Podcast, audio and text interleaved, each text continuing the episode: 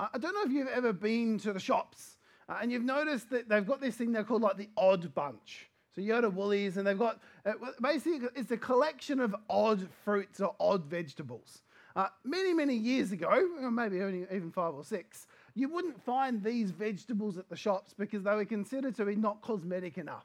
Uh, people wouldn't buy them because the carrots weren't perfectly straight, or, or the pears looked like they had a bit of a bottom on them, or maybe the lemons kind of had a little bit of a disfiguration.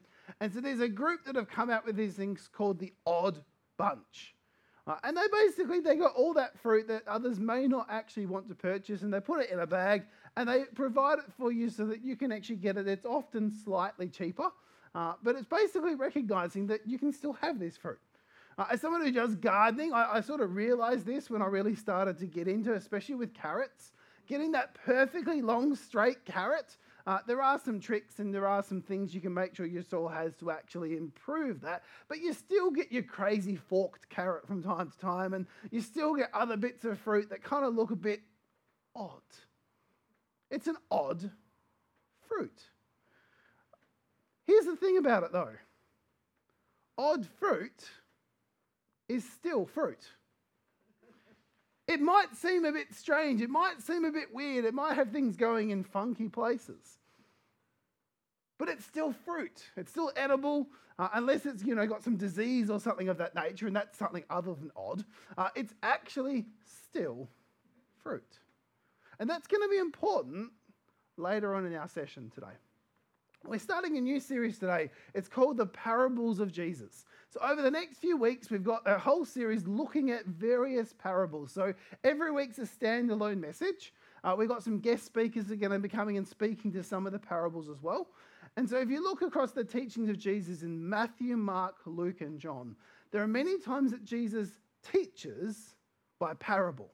So we're going to keep ourselves into the book of Luke, at least that's going to be the predominant text each week, is looking at the different parables that Jesus shares from the book of Luke. Uh, in case you don't know, or in case you're not aware, what is a parable? Uh, a parable is usually a short, so that they're often very short. Some are a bit longer, but they're often very, very short. It's a fictitious story. So it's not a real story. It's something that Jesus sort of made up or he put some things together that illustrates a moral attitude or a religious principle. So it's a short, fictitious story that illustrates a moral attitude or a religious principle. And oftentimes you'll find Jesus shares the story with a large group of people and he leaves them hanging.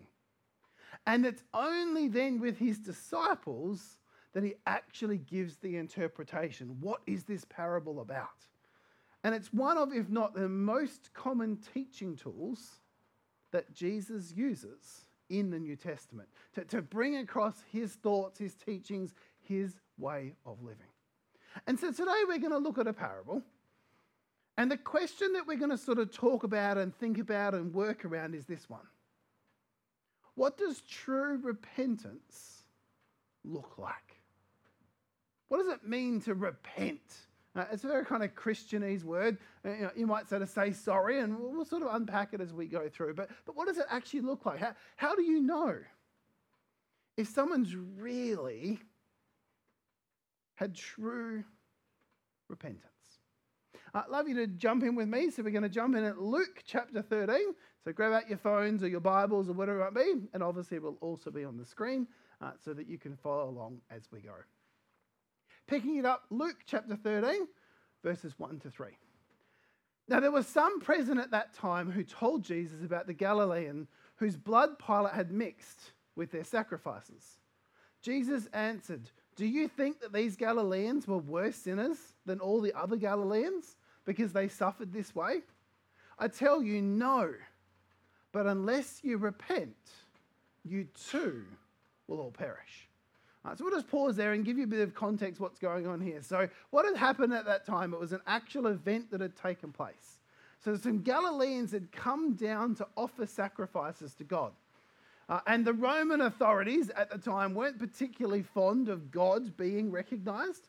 And so Pilate actually had them killed and used their bodies uh, in, mixed in with their own sacrifices. So That was something that had gone on, and that'll be important in a moment. We continue on, and Jesus comes on to say, Or those 18 who died when the tower in Siloam fell on them, do you think they were more guilty than all the others living in Jerusalem? I tell you, no. But unless you repent, you, t- you, all, you too will all perish. And so, what's happened here is Jesus has shared two stories, two examples. So, these are real stories. This isn't the parable yet. These are real things that had happened that those who he was talking to were well aware of. It's kind of the story, it was the news of the day that was going around. And so, one of the questions that was being asked was Did this happen as a punishment? Were they worse sinners? Were they so bad that God had to actually cause them to die in this way? And so Jesus is wanting to sort of speak to that time because he knows that's what people are thinking. He knows that's what they're wondering, and he takes this as a teachable moment. And so, a couple of things he clarifies before he moves into his parable. The first one is he makes it clear that a person's suffering or death doesn't mean that they were or are more sinful.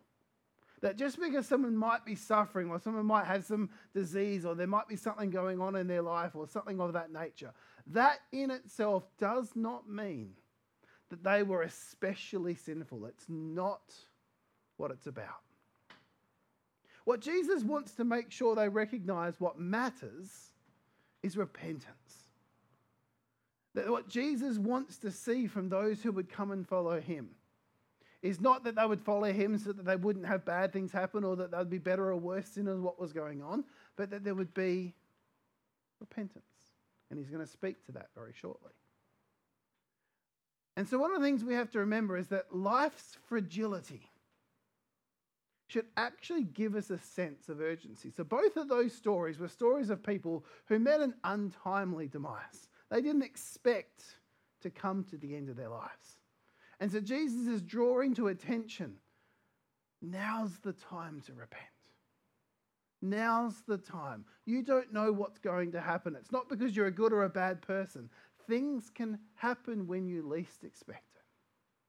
And that life's fragility should give us a cause for urgency, that, that, that, we would repent or that we would call our friends and encourage them to, to learn and to understand what repentance looks like. So then we get to a parable, and it's in Luke 13, starting at verse 6. Then he told this parable A man had a fig tree growing in a vineyard, and he went to look for fruit on it, but did not find any. So he said to the man who took care of the vineyard, For three years now, I've been coming to look for fruit on this fig tree and haven't found any. Cut it down. Why should it use up the soil? We'll just pause there. So, firstly, I don't know if you'd noticed this, but it certainly stood out to me at the time, and until I looked it up, I was a bit confused. But a fig tree in a vineyard, what wouldn't, you expect to be talking about a, a wine, you know, a, a, a grapevine in the vineyard? Well, actually, what was very common in that time was to have all kinds of trees in a vineyard. Because the soil is so good, you would also have other fruit trees. And so to have a fig tree in the vineyard was actually pretty common. It also meant that everything that needed to be done could be done in the one place. And so you could sort of work the soil, work the trees, get your fruit.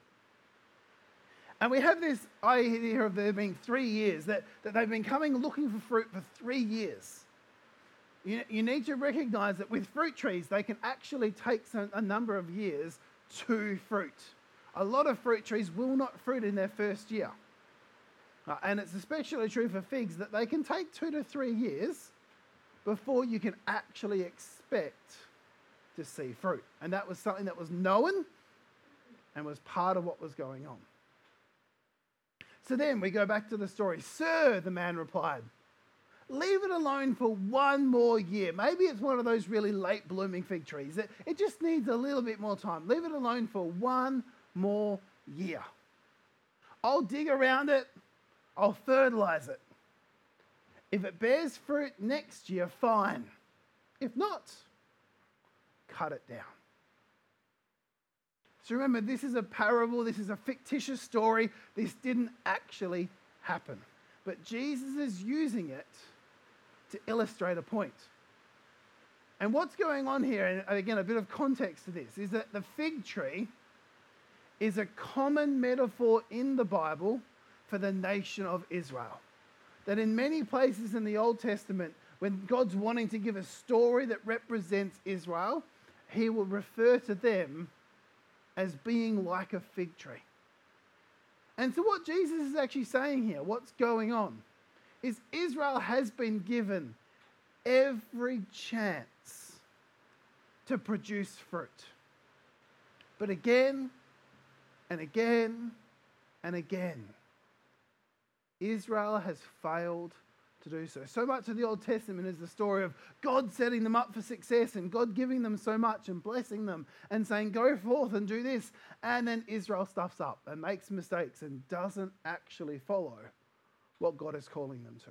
And so, as Jesus was coming and as Jesus was walking around, he was coming to bear witness to Israel. In fact, most of Jesus' teaching was actually delivered to a Jewish audience that Jesus himself said that he came to speak to the Jews because his followers would go on and speak to the Gentiles after him.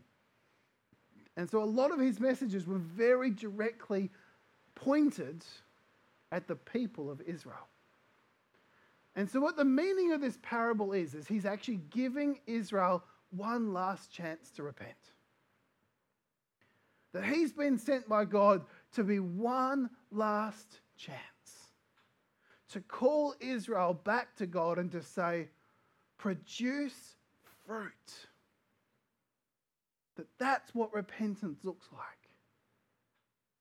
Produce fruit.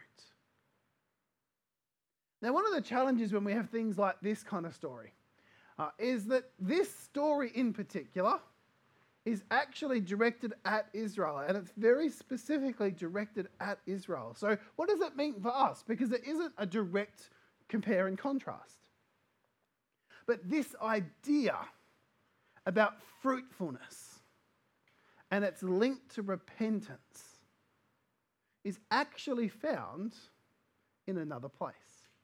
And in that place, it absolutely relates to us. So we're going to jump there and have a look at that uh, and see how this story that Jesus shared to speak to Israel can also speak to us right here today in the 21st century.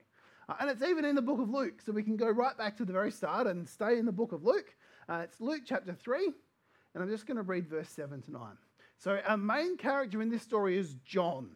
Don't get confused. This is not Jesus, this is John. So, John was a precursor to Jesus just a normal, everyday person, though people may not have described him as normal at the time. He did some strange things, but he came as a precursor. And this is what he said John said to the crowds coming out to be baptized by him, You brood of vipers. Go try that on your friends next week. No, probably not. You brood of vipers. Who warned you to flee from the coming wrath? Produce fruit in keeping with repentance. And do not begin to say to yourselves, We have Abraham as our father. For I tell you that out of these stones God can raise up children for Abraham. The axe is ready already at the root of the trees. and every tree that does not produce good fruit will be cut down and thrown into the fire. So in verse 3 here, we see what John actually came to do. The whole premise of John's message as he came out before Jesus and he was leading the way for Jesus to come behind was that he preached a baptism of repentance. That from the earliest days, baptism has been linked with a decision to repent. That, that when you decide to be baptized, when you decide to follow Jesus, you're repenting. You're saying, God, I realize that the way I've been going has been wrong. And I need to lay that down and I need to turn and I need to follow you and I need to live for you. And so John is expressing that when you've made that choice, there's fruit that follows. When you, when you actually decide to follow Jesus, there is fruit that follows. When you've decided to repent and you meant it, there's fruit that follows. Right, verse 10 to 14 says this What should we do then? This is the people's response, the crowd asked. John answered, Anyone who has two shirts should share with the one who has none. And anyone who has food should do the same. Even tax collectors came to be baptized. Tax collectors, what good can tax collectors be? Would have been the common thought by people at the time. But even tax collectors, the lowest of the low, came to be baptized. Teacher, they asked, what should we do? Don't collect any more than you are required to. So, what was the practice of the tax collectors? They would get, it wasn't like today where you'd get a tax bill and you just pay what the bill said and quietly moan in the background. It was basically the tax collectors would take as much as they could possibly get from you. And they would find weird and wacky ways of basically saying, You owe us this and you must give us this or else. And so Jesus just says, Just take what's owed. Don't collect any more than you are required to, he told them. Then some soldiers asked him, What should we do? He replied, Don't extort money and don't accuse people falsely. Be content with your pay. And so John looks at each of them and they ask questions that in some ways are based on their background and how their life is. And, and John doesn't say, you know, stop being a tax collector, stop being a soldier, stop being a teacher, stop being this, stop being that think about your choices and think about how the choices you'll make impact on others. Because true repentance is followed by action. That, that basically, John is saying if you actually have come to me and said that you want to repent of the way you've been living, then of course you have got two shirts and someone's got none. Of course you're going to give them a shirt. If you're a tax collector and you come and you say that you've repented, of course you're going to stop extorting more money from people than you need to, because that's what you would expect from a heart of repentance. With repentance comes fruit. But here's a few things, and I hope that these would encourage you. Here's a few things that Jesus nor John said. So neither Jesus nor John said the following your fruit needs to be perfect. Neither Jesus nor John said that what you did had to be perfect. You don't have to form perfectly straight carrots. Maybe your fruit has a couple of little bits coming off the sides. Maybe your pear fruit looks like it's got a little bit of a bottom. Maybe your orange is a little bit discolored. Maybe your lemon looks a little bit strange. See, it was clear that they were saying that you expect to have fruit. But one of the challenges I think we have as followers of Jesus today is we hold ourselves to a regard higher than Jesus does. And that unless we can do something perfectly, we won't do it. That, that unless we can do it exactly as we would like to see it done, we'll just wait and we'll hold back and we won't do it. And that is not what was ever taught by Jesus or John. So, just as what has happened today in our shops, we've gone the very cosmetic route of if your fruit isn't perfect, it won't be purchased. That is not what the gospel teaches. Odd fruit is still fruit. another thing that they didn't say is that you need to produce fruit out of season. Now, why was the fig tree expected to have produced fruit after three years? Because normally by the three year mark, a fig tree will have produced fruit. But nowhere in the teachings of Jesus, nowhere as John was talking, did they expect fruit to be harvested when it isn't a harvest season. And there are going to be seasons in your life. There are going to be times that you go through things. And the reality is, in that season, you're probably not going to be bearing fruit.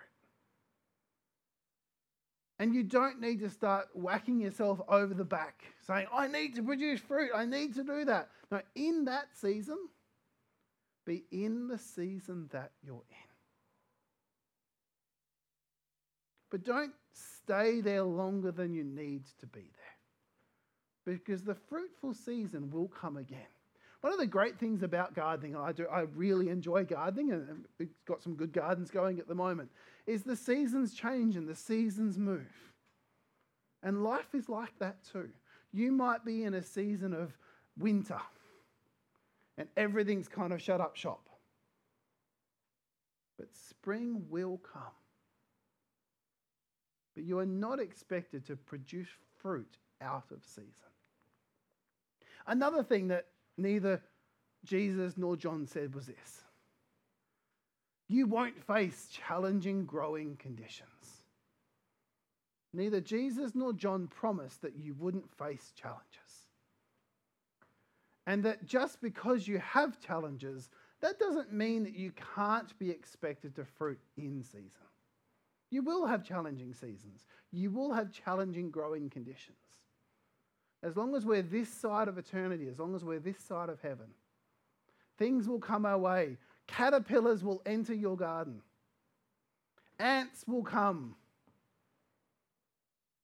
all kinds of other, uh, you will lack some nutrients at times. You'll need to add some fertilizer, you'll need to add some other things to help yourself grow and produce fruit. But with repentance comes fruit. It's one of the ways that Jesus teaches that you will know who his disciples are by the love they have for one another, by the way that they live amongst one another. That you would expect to see those who call themselves Christian looking differently than the others around them. Repentance is characterized by fruit even if it's a little odd. Repentance is characterized by fruit, even if it's a little odd. And so, as Jesus shared his parable to the people, and he was talking to Israel, so John and others throughout the New Testament speak to us. What matters? Repent and believe the good news Jesus has come, that Jesus has made a way to restore your relationship with God. Repent, turn to Him, acknowledge your ways. So, what do we do with that? Uh, if you're here today and you've actually never accepted Jesus, you've never made that decision to follow Him, there is no better day than today. And if not today, well, then tomorrow. And if not tomorrow, well, then the day after. But there's no better day than today because the fragility of life should give us a sense of urgency. And if you believe the story of Jesus, maybe that's your wrestle. Maybe you're not sure about the story of Jesus. We'll continue. We'd love you to continue to come. We'd love you to continue to wrestle with the person of Jesus because it's the person of Jesus that is at the heart of the Christian faith. If Jesus lived, if Jesus died, if Jesus rose again, and Jesus went to go to be with God for eternity, then we may as well explore the rest of faith. And if Jesus didn't do any of that, well, then we're all wasting time. But if you have decided you actually think there's something to this Jesus story, today's the day to repent. Now, you don't have to have it all together. You don't have to have all the answers. You don't have to have solved all your problems. In fact, bring those to God. And repent. Accept Jesus today. If you're here today and you've already decided to follow Jesus, you made this decision, maybe it was many years ago or maybe it was recently, but you've made that decision. How's your fruit? Maybe take some time to reflect what season are you in at the moment? Are you in a fruitful season but not actually producing fruit? Are you lacking some nutrients and so you actually know there are some things that, that are missing in your life? that you need to actually get back into your life. Maybe there's some nutrients. And you know, you know, manure actually is one of the main nutrients for plants. Maybe you've got some manure in your life that you're like, I'd really like to not have that manure, but actually that's going to be part of what brings out your fruitfulness. Maybe there's some challenges in your life that are actually going to be something that fosters the change that you need to see. But what are you lacking? What nutrients, what season are you in? What fruit is being produced? Maybe it's a reminder to you oh, yeah, that whole fruit thing, I'm, that, that's part of following Jesus. And that you would bring and bear fruit in season. And there are some times that you can actually produce fruit out of season. Because through the strength of Jesus Christ, that we live and we have our being. So if you've accepted Jesus, how's your fruit? Because repentance is characterized by fruit, even if it's a little odd. Let's pray. Father, we, we thank you for the reminder and the challenge that you've called us to repent, to turn and to follow you. That your ways would be our ways, that your thoughts would be our thoughts, that your kingdom would be what we look to build in this life. So I want to pray for those here today, anyone who may not have decided to follow you. Lord, I would pray that you encourage them to say yes to you. Whether or not they've got everything together, whether or not they've got questions and challenges. Lord, may they be able to start that journey today. For those of us who have been following you for a time, I pray you would help us to reflect on our lives and the season that we find ourselves in. Help us to produce fruit. Help us to know what we might be lacking so that we can be fruitful. Provide us with the encouragement, with the support. Bring us the people alongside us that would challenge us and provoke us and prune us. May we as a church be a church that produces fruit. May we not just go through the motions of doing church, but Lord, help us to be the church wherever we go. We thank you for this in Jesus' precious name. Amen.